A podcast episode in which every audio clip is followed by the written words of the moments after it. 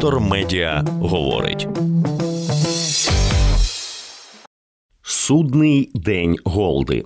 Фільм, який на часі. Автор Дмитро Десятирик.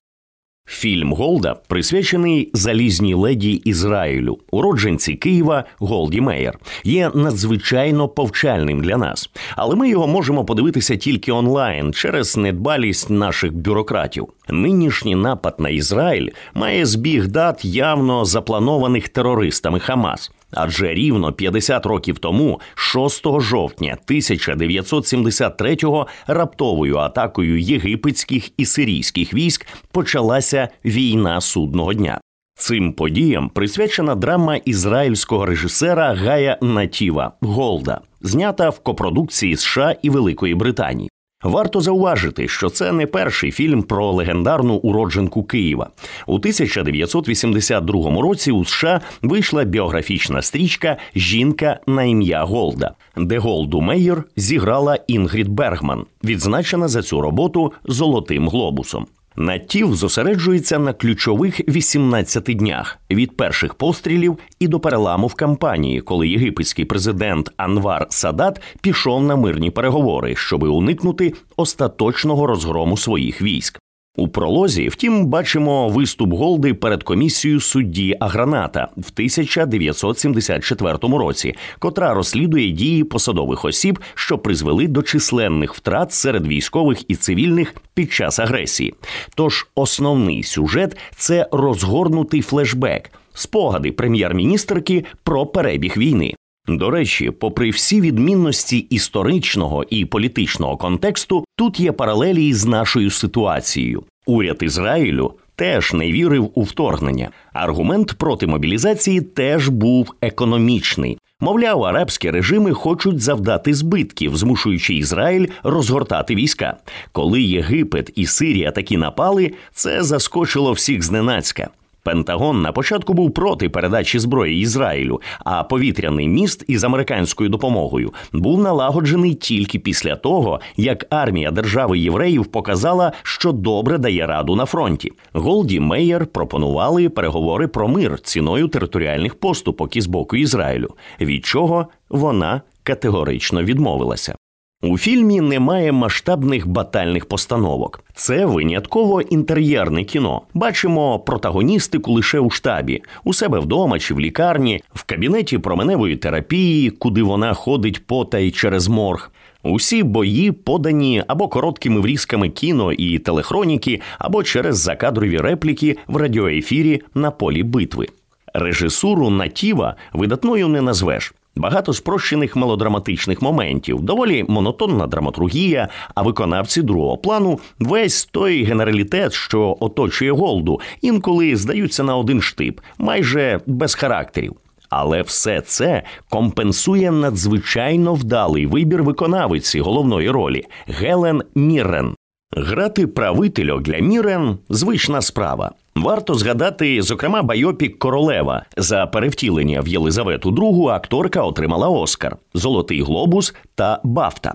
В Голду вона вкладає ту багатогранність, що змушує співчувати героїню у будь-яких ситуаціях. Однаково яскраво показує прем'єр-міністрку слабкою в розпачі, а також сильною та рішучою, такою, що вміє наполягати на своєму в цілковито чоловічому оточенні. Рух, яким вона закурює чергову цигарку. Погляд очей, по материнськи дбайливих, чи повних сліз, чи непохитно рішучих, дотепні словесні дуелі із Генрі Кісінджером, Лів Шрайбер та іншими політиками. Фактично, Мірен врятувала фільм, хай і перетворивши його на монодраму. Згадується тут і Україна. Правда, в не надто мирному контексті. Голда розповідає, як батько заколочував вікна, коли вони жили в Києві, аби уникнути непотрібної уваги із боку п'яних російських козаків. При зустрічі Голда пригощає Кісенджера борщем. Про Росію теж згадують. Один із діалогів варто процитувати: ці росіяни принесли в світ самі страждання. Звісно, є Толстой і Достоєвський страждання на кожній сторінці. Є і та знаменита розмова, де на репліку держсекретаря, що він спочатку американець, а потім уже єврей, Голда відповіла: Ми в Ізраїлі читаємо справа наліво.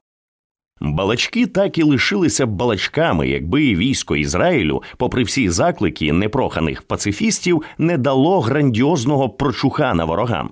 Голді пощастило побачити підписання Кемп Девідських угод у 1978 році, коли Єгипет визнав Ізраїль і уклав із ним мир на взаємовигідних умовах. Гай Натів супроводжує смерть Голди символічним розсипом мертвих пташок на підлозі лікарняного коридору, як втілення фрази героїні про те, що всіх тих хлопців, котрі загинули, вона понесе з собою в могилу. Наївно, але по-своєму зворушливо. Голда при всіх її недоліках затребуваний фільм, і своя кінотеатральна аудиторія в нього в Україні є. Точніше, мала би бути, бо права на прокат в Україні викуплені росіянами. Традиційна схема, через яку ми багато років отримували закордонні фільми тільки з барського московського столу, продовжує діяти навіть зараз. Звісно, є що спитати і в американських і британських продюсерів, які вдали, що не читали новин останні 19 місяців, але не менше питань і до наших інстанцій, до тих таки мінкультури і держкіна, що вони зробили, аби змінити ситуацію. Так і будемо вдавати, що нічого страшного не відбулося. То хай собі Кремль знову переграє нас. Просто уявити на мить, Ізраїль сумирно випрошує права на прокат свіжої версії Бетмена в Сирії. Навіть не смішно. Зараз, коли Ізраїль та Україна знову виборюють право на існування, Такі політикині і чиновники бійці, як Голда Мейер, затребувані знову, причому на всіх рівнях. Фільм Натіва і Мірен хороше нагадування про це. Детектор медіа говорить.